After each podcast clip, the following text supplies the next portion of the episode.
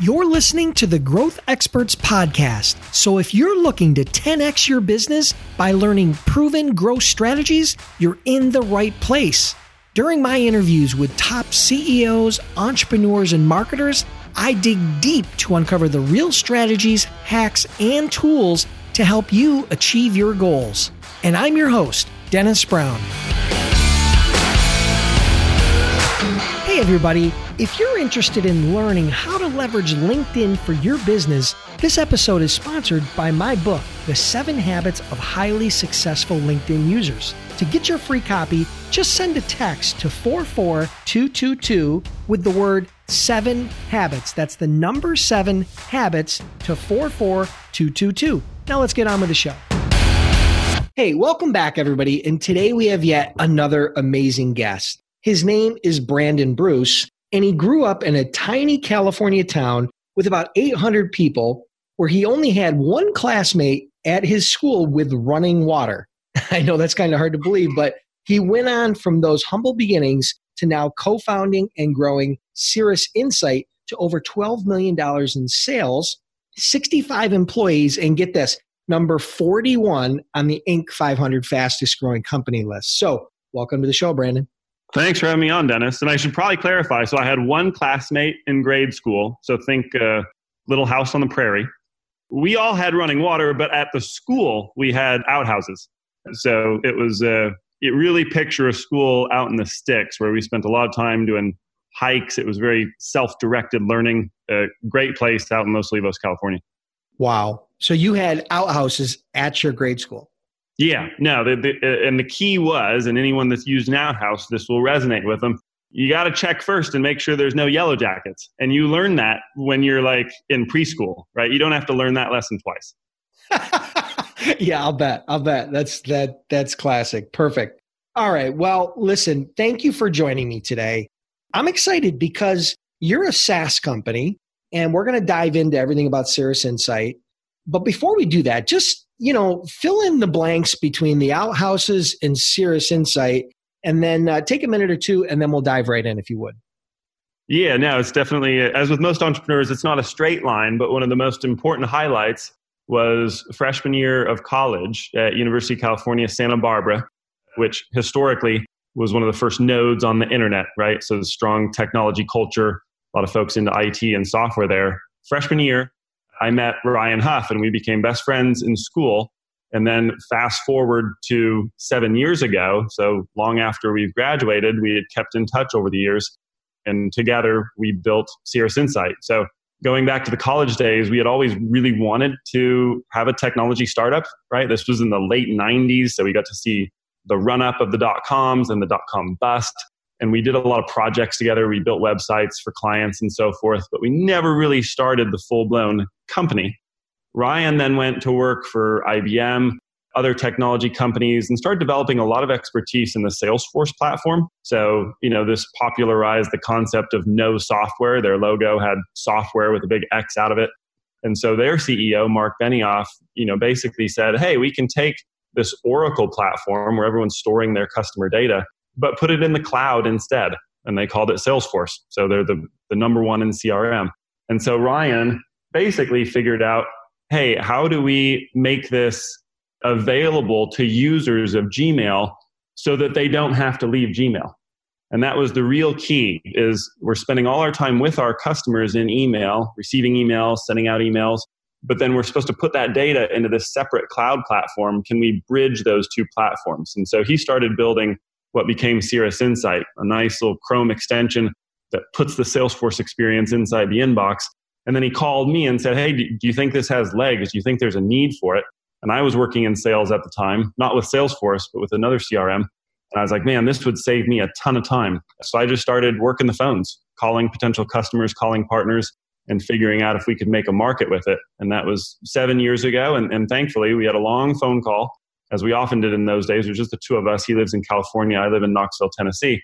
So we'd spend four to six hours on the phone every day with each other. And on one of those calls, we had to decide do we want to launch or wait for you know three to six months so we could build more features. And thankfully, we decided to launch, and that allowed us to be the first app to market that connected Gmail with Salesforce got us our first 500 to 1,000 customers and really kind of launched the company. Wow, that's amazing. So, have you raised any capital so far? I mean, you bootstrapped or did you go VC or where are you at with that?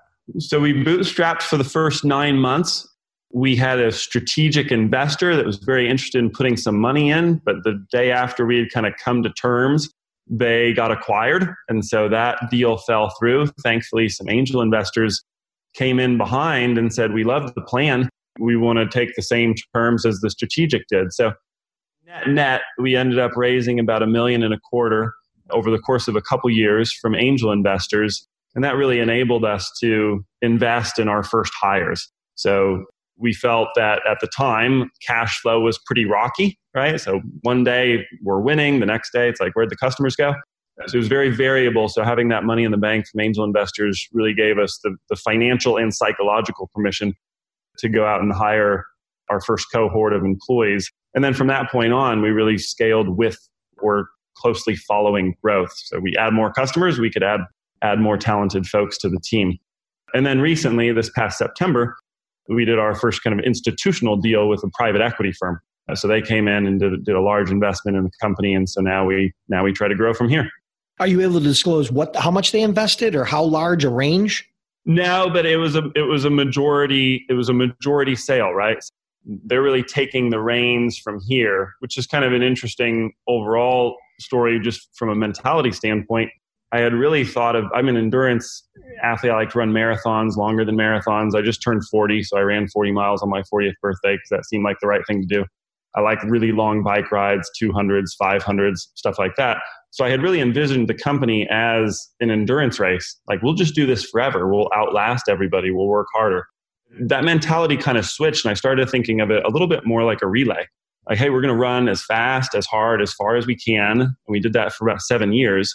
And it was like, cool, we need to bring in some more folks so that we can pass the baton to torture the analogy a bit. But you know, we need to bring some folks in, fresh capital, fresh ideas, fresh talent. So that's what we decided to do this past fall. And so we're excited about it. We think it'll help take Cirrus to kind of that next level, serving more customers, continuing to expand in the enterprise, and broadening the platform. Perfect. So you're doing about 12 million in revenue. Was that what was that 2017? I'm assuming, or is that run rate for 18? Uh, yeah, that was 17. 17. Okay. And what's it look like this year? I mean, can you give me some rough idea? I mean, we're pretty close to the end of the year here. I mean, you're able to give an update. Are you going to still be on the Inc. 500 list, or yeah, that's a great question. I think we will still be on the list. I'll, I'll give it a small tip that we learned as entrepreneurs. If you're thinking about going on the Inc. 500 list, definitely apply the first year you're eligible. Mathematically, it works out the best because you're comparing across like a three to four year time stretch. So if you apply the, the on the in the third or the fourth year, then you're comparing your growth at that point to the growth that you had when you started. And when you started, you're pretty close to zero if you're a new company. So then showing that delta gets you pretty high up on the list. We did not know this at the time, but we were pretty surprised and excited to end up at number 41 in 2016. So this year, I think we'll end, you know, probably in range with 2017, which is to say the growth isn't going to be as fast. We're not going to be number 41, just like this past year we were in, I think, in the, the 400s or so.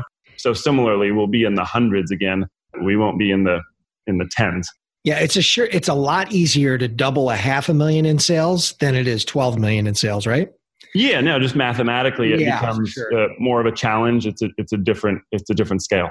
Yeah, I remember I had a third party logistics company I started in 2003, went through the whole, whole Inc 500. We were part of that for 7 years. When we first did it, we were oh, wow. 200 we were 298 on the list and then progressively every year it got harder and harder. And i've since sold the company a few years ago and i don't even know where they are but i know they're still on the list. So i get your point but yeah very cool. Well congratulations on that. So i want to get a little bit micro into you know into the business into cirrus for a second if you don't mind. What's the number one strategy that sure. cirrus used early on to get those customers? So let's let's talk about the first let's talk about the first thousand customers, so to speak. And then let's do yeah. part B and talk about what's working today. Because I think my in, my listeners, and even I'm curious myself, is to see there's always a difference, right? It's usually a little scrappier. and it's a little usually a more strategic, you know, a little later on. So could you fill in the blanks for us there? Part A being first thousand customers. What did that look like? How did you get traction? Yeah, part A is is fun for me to reflect on because it was just me, right? So Ryan was 100% building the application, right? All the architecture, all the scale, all the features, and so he's cranking away on the product. And meanwhile, I'm spending most of the day on the phone, on demos, writing emails back and forth with prospects and customers. So we got our first 500 customers. We did basically a promotion that said, hey, if you're first 500 in, you'll get special pricing and so forth. And so we were able to get those on board in the first three months or so. And then we ended that promotion because we maxed out the 500 plus new customers. And then over the course of the next several months, we added on the next 500. So we got to the first thousand customers, just the two of us, before we made any hires. And that was uh, an interesting inflection point. And I think, you know, back of the napkin, that's around the time where a lot of companies, including us, tend to start hiring. Because when you have a thousand, it's not just the customer Joe anymore. You've got like five customers named Joe. And so it becomes a little hard to keep track of everything. You got all these relationships. I've talked personally with all of those customers. I've emailed personally with all those customers. And so the benefit of that is that they really feel priced into what the company's doing, right? They've got a direct line to me and to Ryan. They want to see a feature. They want to see something change color. They want the font to change a little bit. They want to move it right or left on the screen. Like we can make that happen. So, you know, the benefit there was, to your point, it was very scrappy and it was very responsive. So they were in the trenches with us, like, oh, something's broken. That's okay. We're going to help you fix it. We're going to do it fast. So, you know, nimble, fast, scrappy, and extremely responsive. Really long hours, which I frankly really enjoyed, right? So we're talking four o'clock in the morning. I'd usually get on, do emails for about three hours, get the family rolling from about seven to eight. And then from eight to five, you're doing demos. You get home, have dinner, and then it's emails again for another two, three hours before sleep. You know, rinse and repeat during the work week. And then certainly you're putting in another, you know, five to 10 hours on the weekend. And we love that, right? This is super exciting. People wanted to use the application. We're adding value. People are writing hundreds of nice reviews online saying this application saves us a lot of time if they're salespeople. Uh, meanwhile, if they're managers, they're saying this application is great. We've been trying to get our sales team to use Salesforce, to use CRM for a long time. Nothing's worked. This enables them to do it because they just stay in the inbox and it just does it for them and with them. And so super exciting. Well, then we start to add employees, and all of a sudden you're losing a little bit of control. You're trading some control in favor of scale. So you run out of time. You can't do four demos at the exact same time. So you bring on some employees, but you lose a little bit of control. So you're not, you know, that person's not going to do the demo exactly the same as I did it, nor should they. They should bring their own skills, talent, personality to it. But when, when I first, you know, they, they've watched me do it, we've talked about how to do it, and then they go do it. And I'm thinking, no, that's not how we do it, but it's how they do it. And it was important. So that enabled me to learn a lot because I would see stuff that the new hires would do well and I'd incorporate into my pitch. And then meanwhile, they could learn from things that had worked well to get the first thousand customers incorporated in their pitch. So that's still like a small nuclear team. We're all working closely together. We're all really sitting at the same table, the same dinner table, doing the work. And then fast forward a little bit longer, now you've got really a standalone team where I'm now more providing, to your point, like strategic level direction. This is where we're trying to go as a company. Let me interrupt really quick. I apologize, Brandon. Where did you, no, you were doing demos? Where did the demo? How were the demos generated? Where was the where were the leads coming from again? So for that, we heavily relied on, and this is still true to a large extent today, you know, email. So we are an extension that plugs into your inbox. So the best place for us to meet the customer and talk with the customer is in the inbox. So we would email them to follow up. We had met people at conferences. People had signed up on our website for more information, or people had just requested, "Hey, I'd, I'd like to see this software. Like i I'm trying it. I started the free trial but I have some questions. I want to make sure this matches my use case. Or I can't start a trial yet. You know, my company doesn't allow me to install software. I need to see hmm. it first and show it around to the team.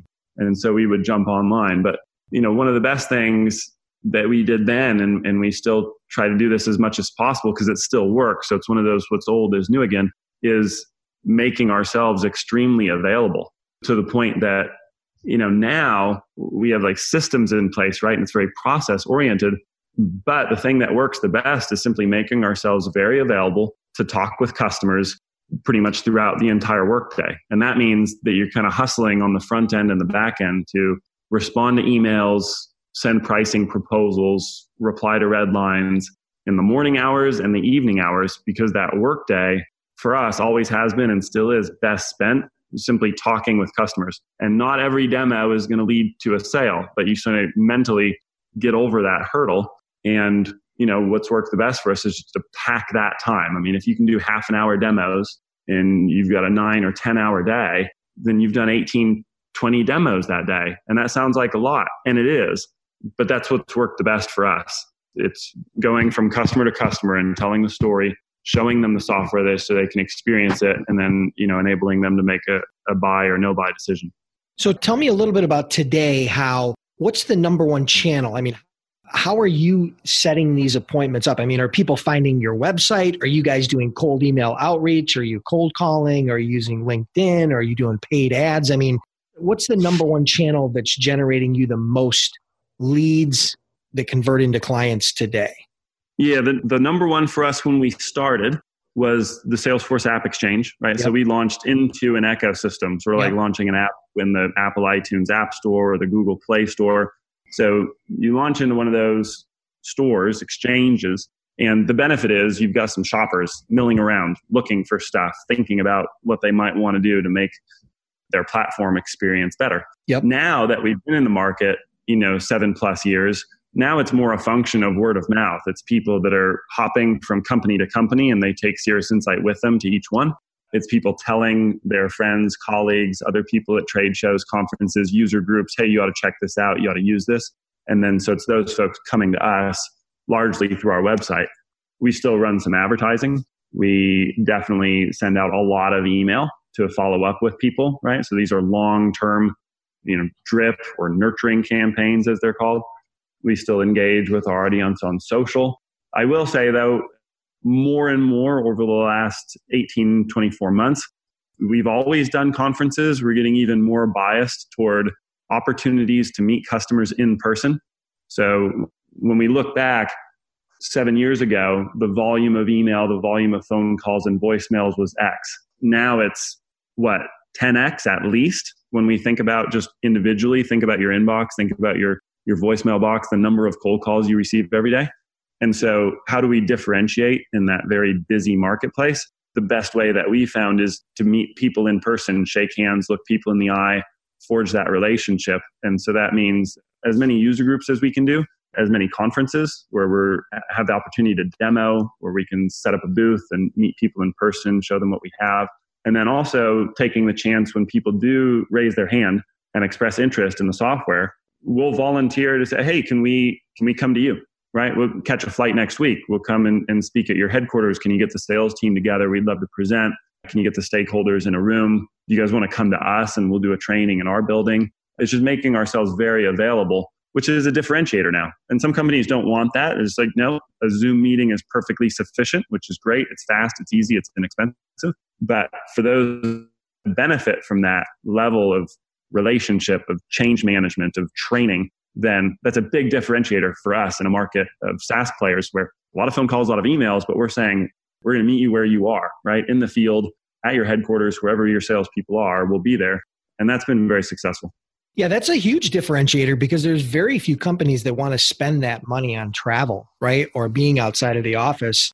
You know, they're they're thinking scale and they think when they think scale, they think automation, they think you know inbound leads and zoom and you know e-commerce and buying online and you know that person to person face to face belly to belly concept is kind of going out the window right with a lot of those companies and i'm a little surprised because the you know the the dollar value of an app you're not selling an enterprise app right? Where you're out there charging clients thousands of dollars a month for this app. You know it's you know you said before the interview it ranges anywhere between like 19 and maybe 69 bucks per user you know for the app. So you know it's a very affordable product. So that outside the office is a little bit counterintuitive, but you're obviously seeing the conversion, right? Because you- yeah, it's a calculus. So this isn't something that we're doing obviously for every customer. If you got one user, five users coming on the platform, that's awesome. That's right. bread and butter. Cirrus Insight e-commerce deal We'll show you the app online, show you the customizations, credit card through the website. You're up and running, easy, fast, inexpensive. But when you have a customer saying, okay, we'll look at 100 seats, 500 seats, 10,000 seats, right? Then yeah, we're we're there, right? We want to be in the building, meeting all the people, and that you know that's one of the big challenges in mid market and especially enterprise sales these days that will resonate with any salesperson listening to this is there's so many people involved in, in there's the, the owner, the decision maker, there's the, the payer, right? So you're talking about the, the CFO level or the controller. There's procurement that's going to try to negotiate you down. There's legal, and especially now, the security plus legal, right? So you've got the intersection of those two where everything needs to be private, secure, GDPR compliant, et cetera. And then you've got the legal terms of you know, jurisdiction and venue and so on and so forth. And so getting all those people in a room on a Zoom call can be a challenge because you're fiddling with lots of calendars and stuff. Showing up in the building, it's like, well, let's just walk down the hall and we'll go check with the controller and make sure we can get this deal done. So there's an efficiency that comes with, you know, it sounds like you're burning a lot of time and money. You know, jump on a plane, flight gets delayed, you're spending money, you got a hotel room, you, you got to take the Uber, etc. But then the efficiency, once you get in the building, and the fact that people have seen you and know that looks like the vendor we're going to do work with, then that's a huge competitive advantage, I think.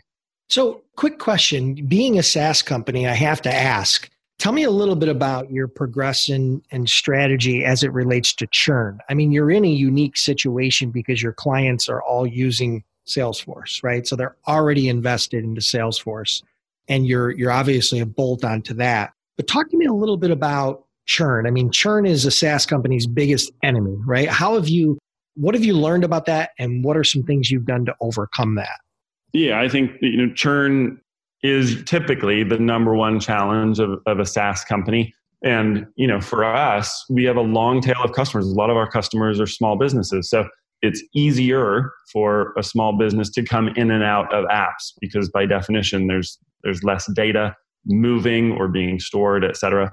Meanwhile, when you get in with a, a larger mid market or an enterprise company, there's a higher switching cost. You know, once they've trained everybody and rolled it out, and their trainers are in the field doing the work, then to rip that band-aid off, there's substantial pain associated with that. So they, they stick with their apps for historically longer time period. So for us, the keys have been, especially as more and more competitors have entered the market over the years, is to make sure that the product is still differentiated that we still have the deepest integration with Salesforce.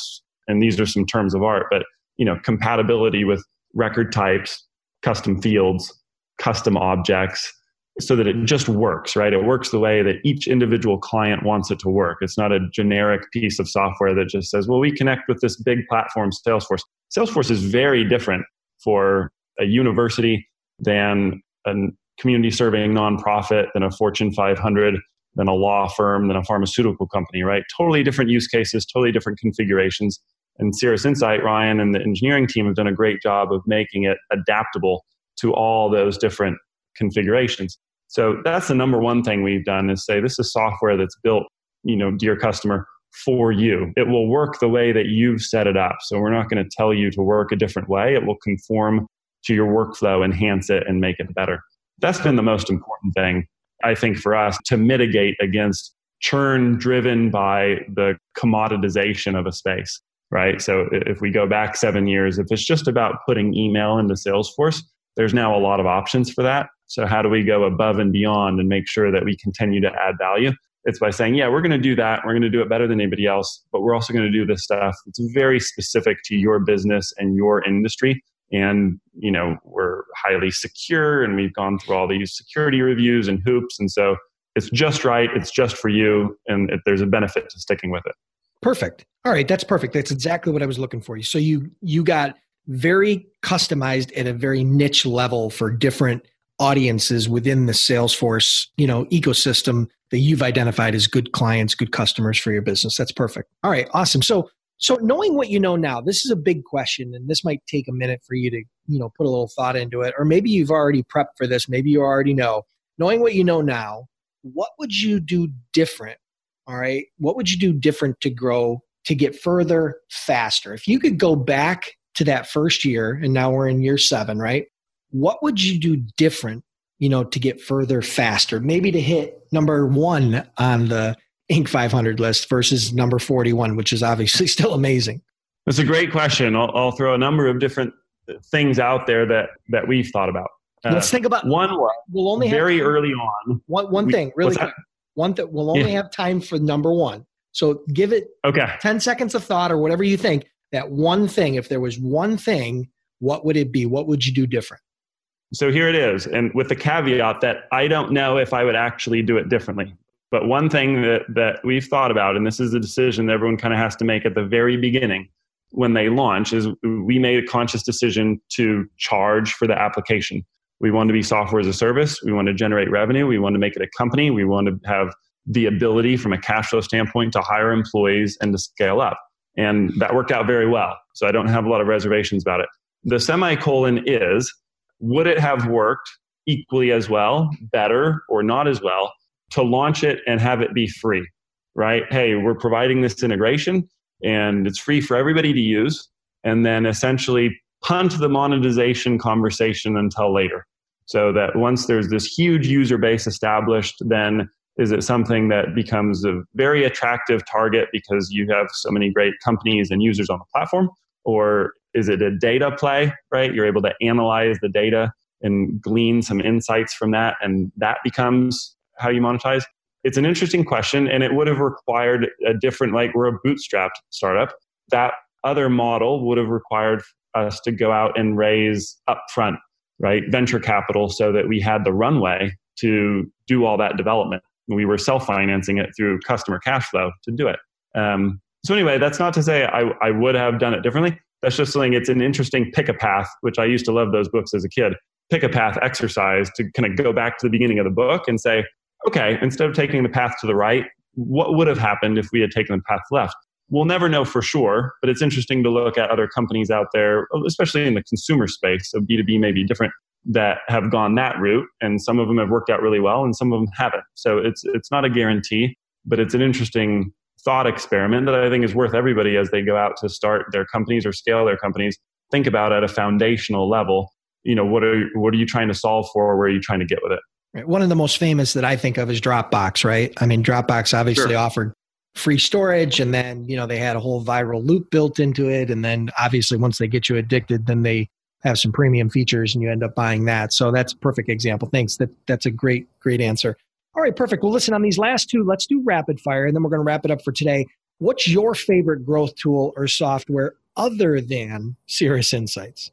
And Cirrus Insight has this feature, but any application that enables the time on your calendar.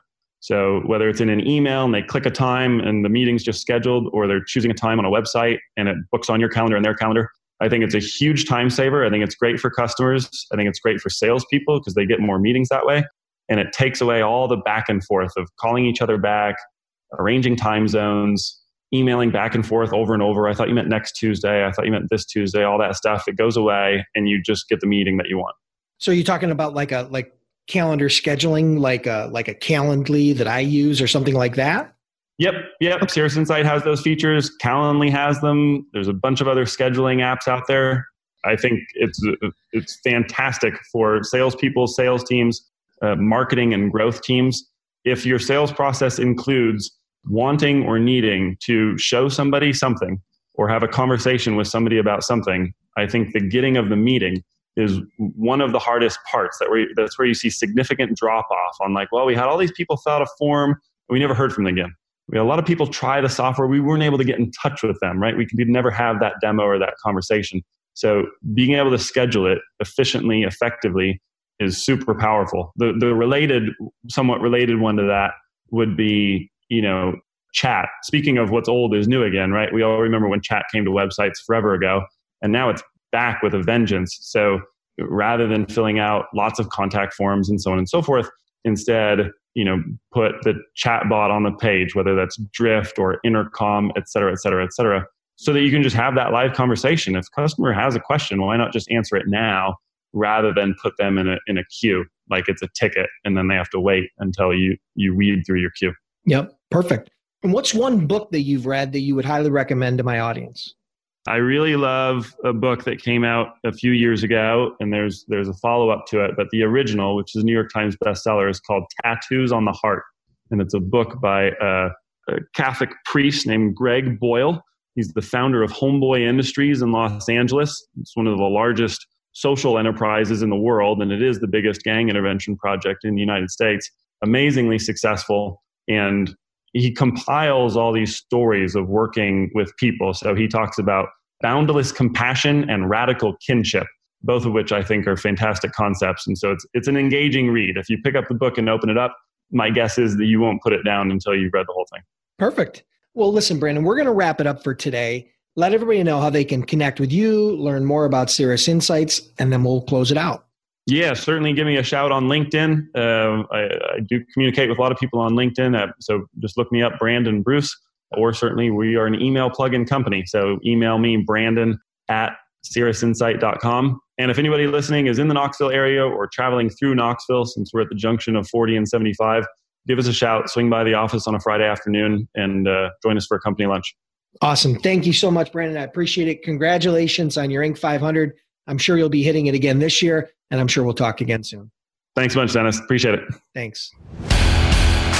Listeners, I want to thank you for tuning in. I truly appreciate your time. If you're enjoying the podcast, then do me a huge favor. Click the subscribe button now and please leave me a review. It would mean a lot to me.